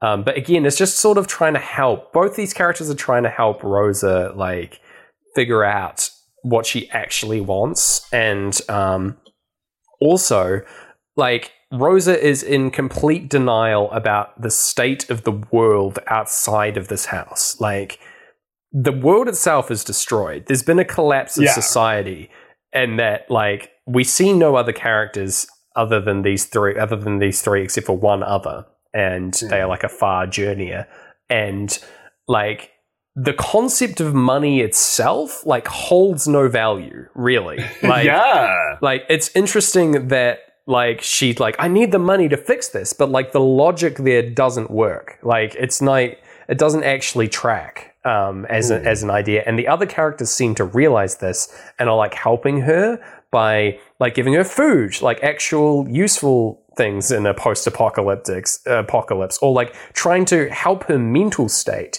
rather than like and help her see that like the situation isn't going to be fixed by money like Yeah. yeah, that's that's the really clever thing that I think this part does. Um, but yeah, Yeah. It's also interesting this is our second movie in a row where a character is wanting money but doesn't realize that the money won't matter.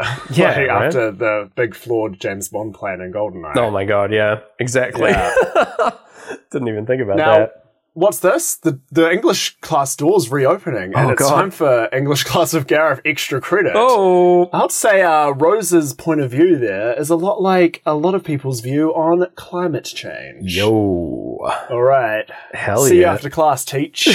and ride off on my Oh shit, he's taking rough off stick. on his turbo bike. He's gone. He's, yeah. Whoa, he's out. Look how wheelies. fast he's going. Ah. Wow, who was that? Cool, cool English major. Makes me want to stay in school. Yeah. um, so yeah, we we get these these characters introduced here, um, and uh, Jean hilariously, we're in mid money, but she says, "I gave up on time years ago," and it's like, I guess so. that was side A, and this is side B, so I'll give you a pass on that one. As Mm. you could have you could have had a big gap. Um, Jen, most likely character to listen to Pink Floyd alongside the next one to be introduced. Uh, Yeah. absolutely. Um, but yeah, uh, yeah. So we have a conversation with um, Jen and Rosa. They have like a cup of tea together, um, and yeah, she's talking about this project restoring the house, and um, Jen's trying to divert the conversation to other lighter topics, and is like Mm. saying, well, not really lighter co- topics. She says that the water is rising still, um, and Rosa like completely ignores that. And uh, then she talks about her um, spirit partner, who is on his way um, to stay with them. Um, and he's he's coming, and she's like, "Well, there's heaps of room in the house, so he can stay for a while. It'll be okay. Um, and yeah, uh, we go into us and them now as Rosa tries to fix uh, the shower because all the characters have been complaining about the water being brown. um, Mm. and uh, to no success. And then she goes and tries to. She sees that Jen and Elias are sitting on the couch together, like having a good time watching some television. Um, so, like, I don't know. Like, I guess that implies that other people are allowed there. I don't know. Maybe they're watching a VHS. Um, Yeah, I like that. uh, uh, but Jen doesn't join them. She like has a huff and like moves off because she doesn't really want to see them as like friends. I think she's just like the landlord, and these are the good for nothing people that stay here and don't pay her. yeah. yeah, I think that's a very easy thing to do when you're in a situation where you feel like it's out of your control. Is to like if someone you f- is owing you something, you feel like Mm. you can't really be their friend because you're like, well, at least I can control the distance I put amongst these. yeah, people. Yeah, yeah. I feel like I had that feeling a lot when I was like in my early twenties and had no idea what was happening in the world. But I was like, well, I can be huffy when I'm like walking around. yeah.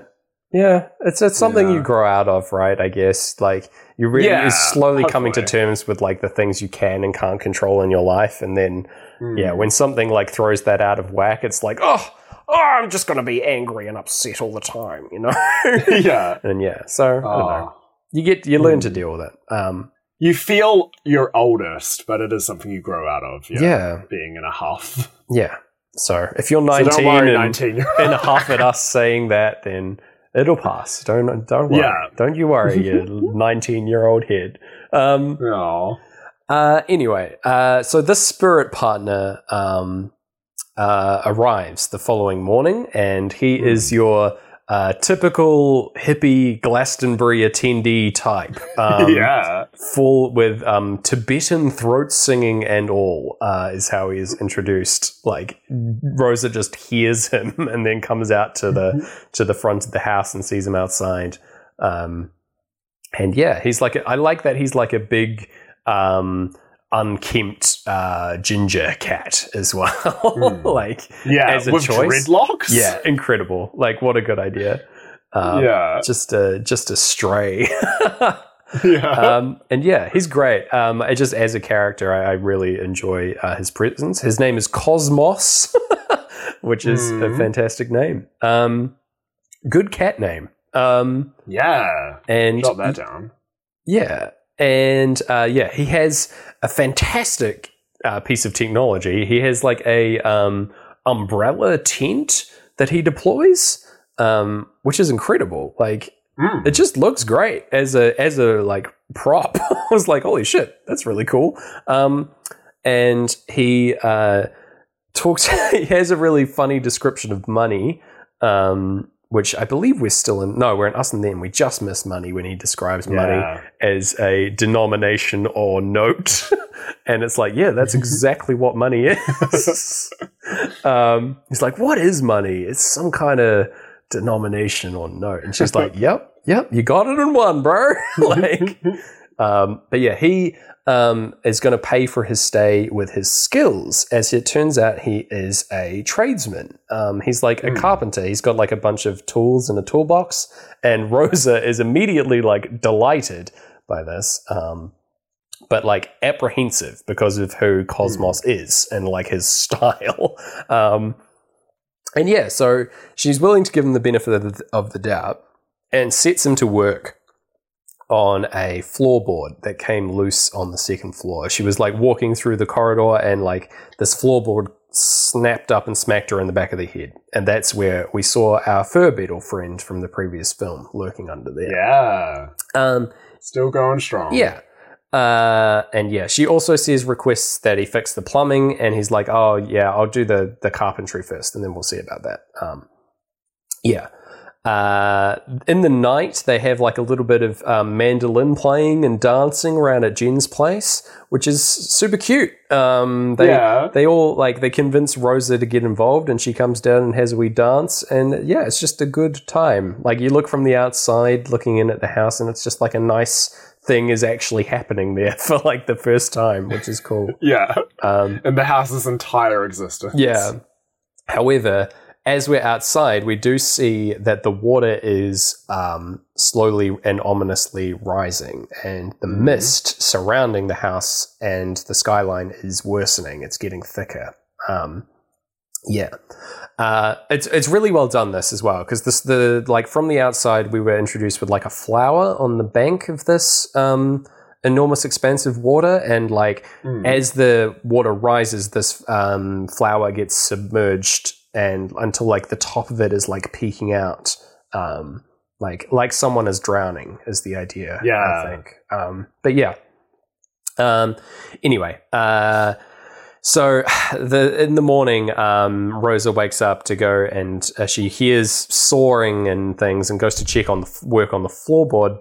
Um, no, actually, no. She hears ho- soaring from outside and goes outside to see that a boat has been constructed Mm. um, for Elias, who has requested it. Um, and then she's uh, panics and runs upstairs to find that instead of repairing the floorboard, Cosmos has ripped up all the other floorboards in the hallway and created up uh, a huge hole in the floor um, in order to build this boat for Elias.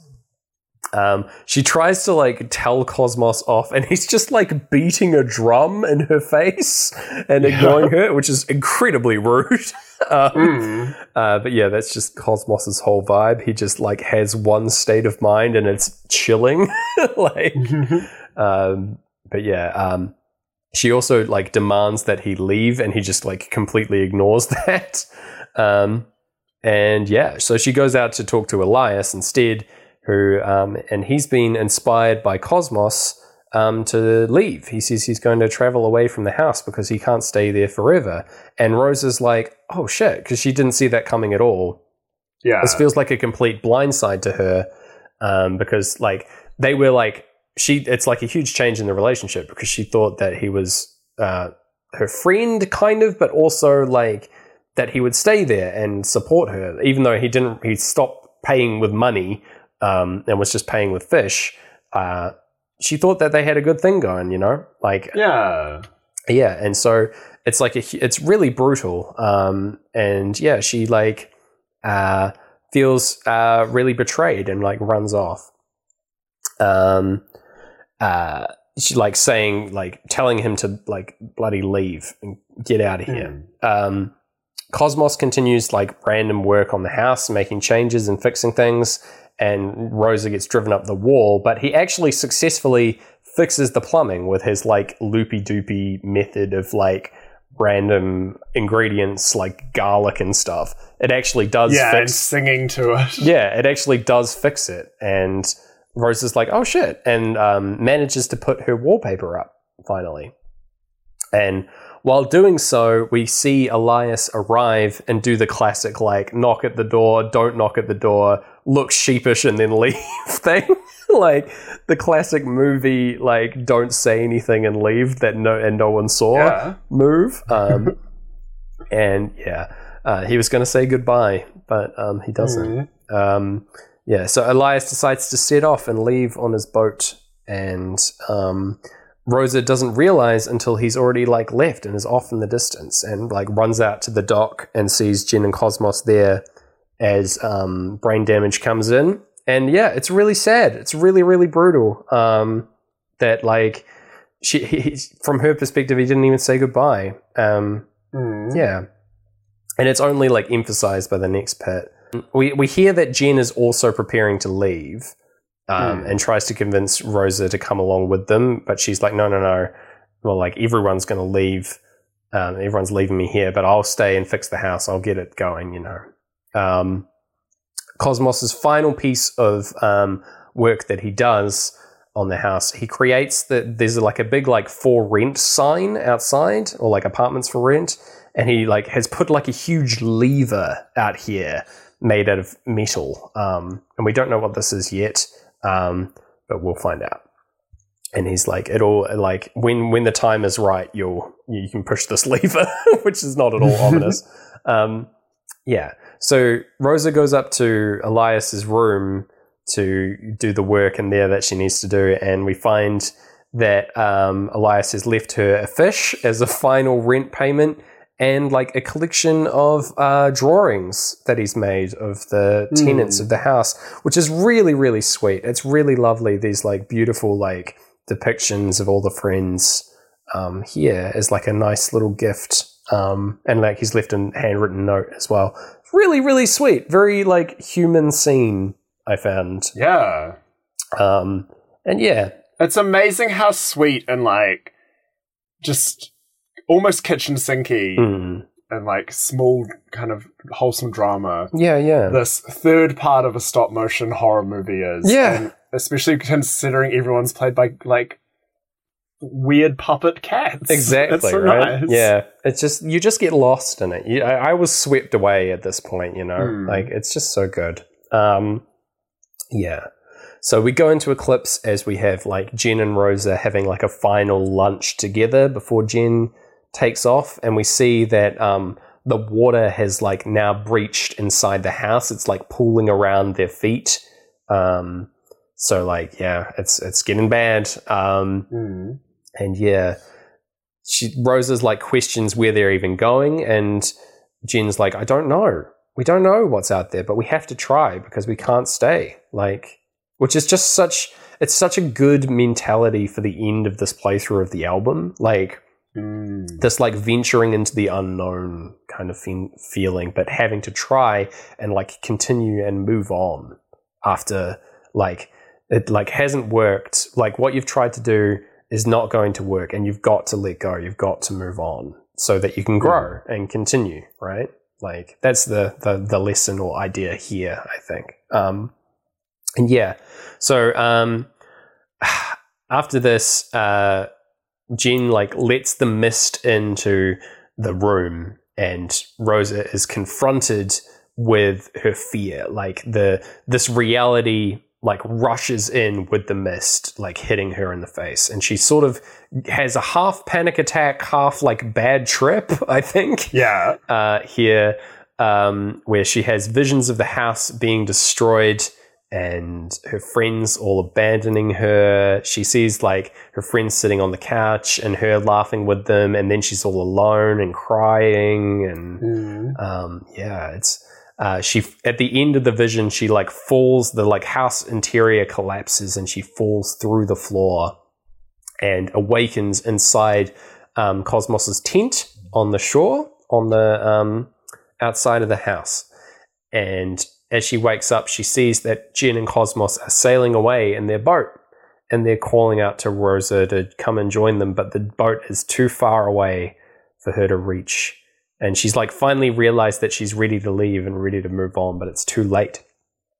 And it's bleak. Um, Yeah. and yeah, she is like crying and like goes and rests up against the the sign outside the front of the house, like wading through the water, and uh, leans on this big lever and pushes it a little bit, and then realizes and uh, pushes the big lever, and uh, it reveals that the house, the the final changes that um, Cosmos has made to the house is the house's conservatory at the top, the little like dome opens up to reveal like a large like propeller.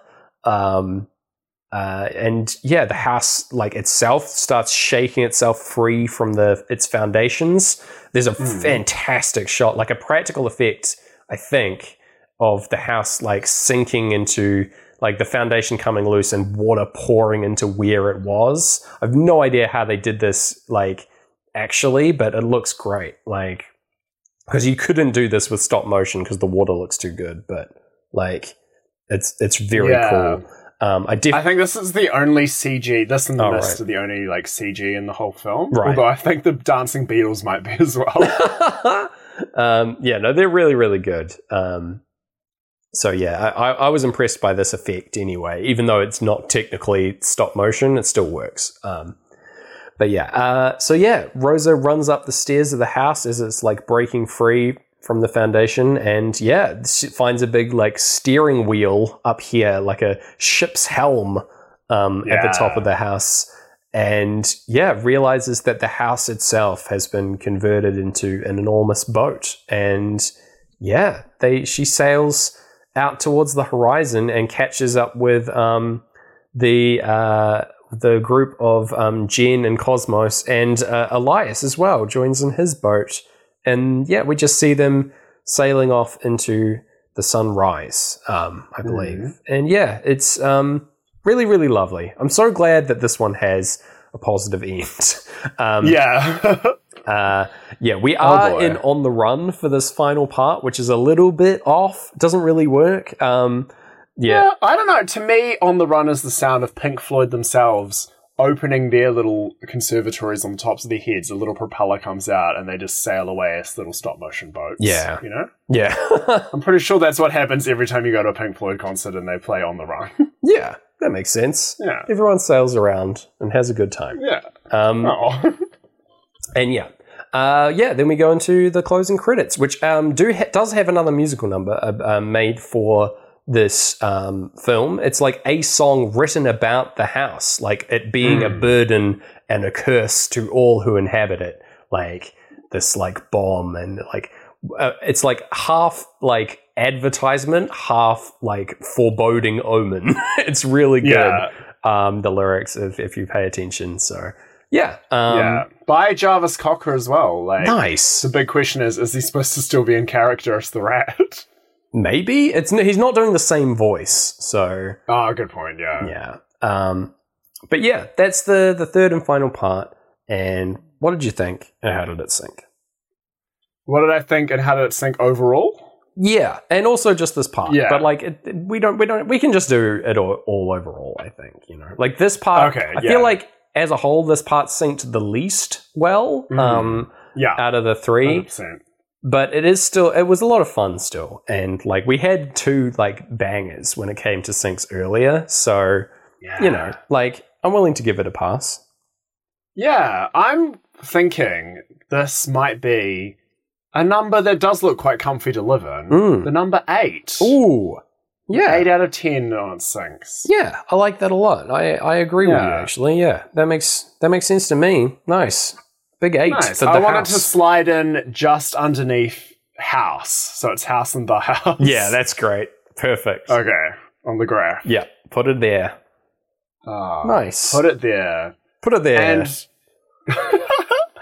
ah, and speaking of putting it there, let's put a segment here. oh James, I want to know if you were to build a house, Yes. that house was to sync with Pink Floyd's Dark Side of the Moon. Mhm. What's that house like? Oh man. Okay. So I did think a lot about this. Um, Hmm. We've got. Uh, I want like.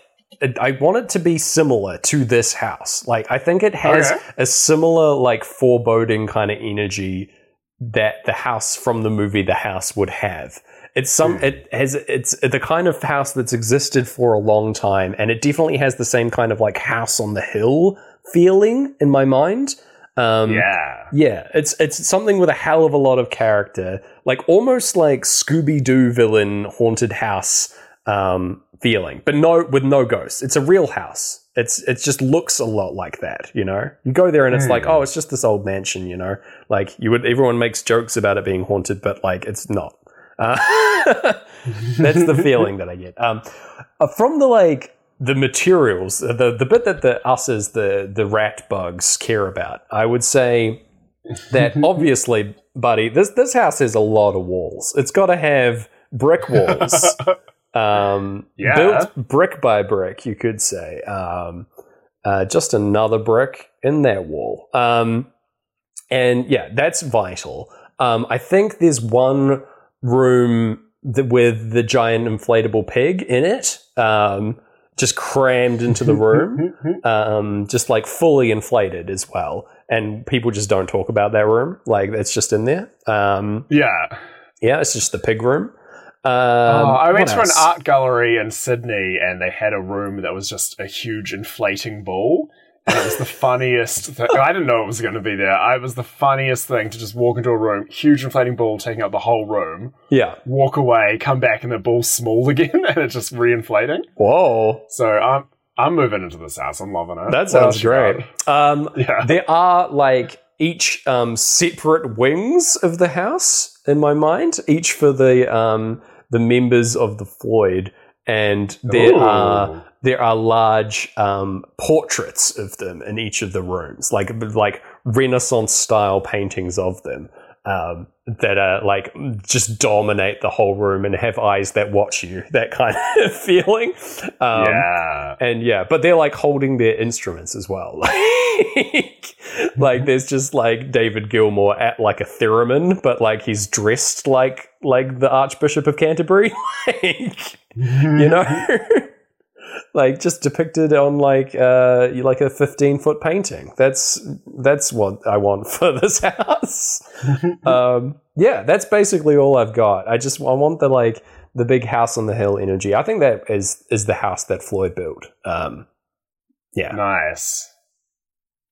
I like it. I like it a lot. Cool. I'm moving in. yeah uh the rent's very good um in fact Oh, good. in fact you you don't have to pay anything you just have to move in and you can't move out oh, oh, yeah. I- I've never heard about this plan going wrong. I'll do it. We will also destroy the house that you currently live in, but that's after you Oh, move. okay. So Okay. yeah, yeah, yeah. Uh, Yeah. sweet. All right. So my version of this house Yeah. that would sync with Dark Side of the Moon Yeah, yeah, yeah. is it's it's not going to be cozy because this house is made entirely of brutalist metal. Ooh, and it's very like big open spaces lots of like you're seeing the metal you're seeing the the rock the iron Mm. everything's there. But just growing through the middle of this house and kind of steering this house on where it goes is a beautiful tree Oh. it's just a big big tree growing through the middle of this house that's very nice. and that's my house that syncs with Dark Side of the Moon. Oh, Now, what is wild is you and I were going to record this on a Monday. Mhm. No, on a Sunday. Mhm. And it's now a Wednesday. yes. Sorry. What happened in between was I went to a meeting at my work on Monday Mhm. and it was with some like um, interior designer types. They started describing a building in um, Dubai that is exactly this building. Whoa! What? You're telling me that the Pink Floyd house exists? Yeah, the Netherlands Pavilion Oh god. in Dubai, um, designed by V8 Architects, is a brutalist, like pyramid building with a big tree in the middle, and I could not bring myself to say, guys, this is the house I imagined would sync with Dark Side of the Moon that I was going to talk about on my podcast. wow. Ah, yeah. It's real, and I think the tree in there is a fake tree that can grow mushrooms, so even more psychedelic rock and roll. I'm trying to see. Oh my god, this place is wild. Yeah. What? It looks crazy. What was the what was the first part? The something pavilion? Sorry, the Netherlands Pavilion. Ne- Netherlands, right? I think I'm looking at the right thing. Yeah. Whoa. I don't think there's many other houses that are. I guess this isn't a house, but um, that are brutalist with a big tree in the middle. So I think it, this Yeah. this is exactly it. It even kind of looks like the album. Is is the crazy Yeah, thing? right. Like, that's the the wild part is that it's got like all the same shapes going on. yeah, Man, that's awesome. Cool. What a find. Oh, wow. Great. Well, we'll have to provide a link to um, the, the Netherlands Pavilion in the in the description. we description. will do in the show notes. Fantastic. Okay. All right. Great work, everyone. And speaking of providing, Oh. James, can you please provide me with the film we're going to watch and discuss Oh, next week? Yes, of course I can, Gareth. I'm a I'm a benevolent ruler. I'm a very kind person, Gareth, and everyone should trust me. And um, it's my uh, I'm getting married uh, coming up. Obviously, uh, making this up. It's Yeah, not at we- all true, but um, uh, yeah, it's uh, you're invited to uh, the wedding of the season. Um, but my bride to be there's a there's a pesky uh, problem that I'm trying to take care of and trying to stop this from happening. Uh, my my I young do not know what this film is, by the way. Oh, at mate, my so my far. young princess uh, is going to is going to be marrying me, and uh, yes, she will be my bride. It's the Princess Bride, Gareth. Ah. Um, this week coming up, one of my all time favorite movies. Um, and yeah, because we're running out of like uh, of films that exist. in the world. Much, I've eh? got I've got my favorites uh, coming up. Basically, I think I'm going to run through a fair few of them. Um, and yeah, Good. so Princess Bride coming up. Here we go. You listeners can also be the bride of a princess by logging on to facebook.com and just clicking every link you see. Oh, I'm sure one of them will end up with you marrying a princess. that's a good idea. um, and one of those links can be the Facebook page for this podcast yeah. or the Twitter page at Sync Floyd Pod. Uh, you can email us. Email us your Oh. favorite princess scams. Oh, yeah. To syncfloydpod at gmail.com. And until next time, I've been Gareth Blackler. I've been James Barron. You've been 19 and shivering. and we'll see you on the dark side of the moon.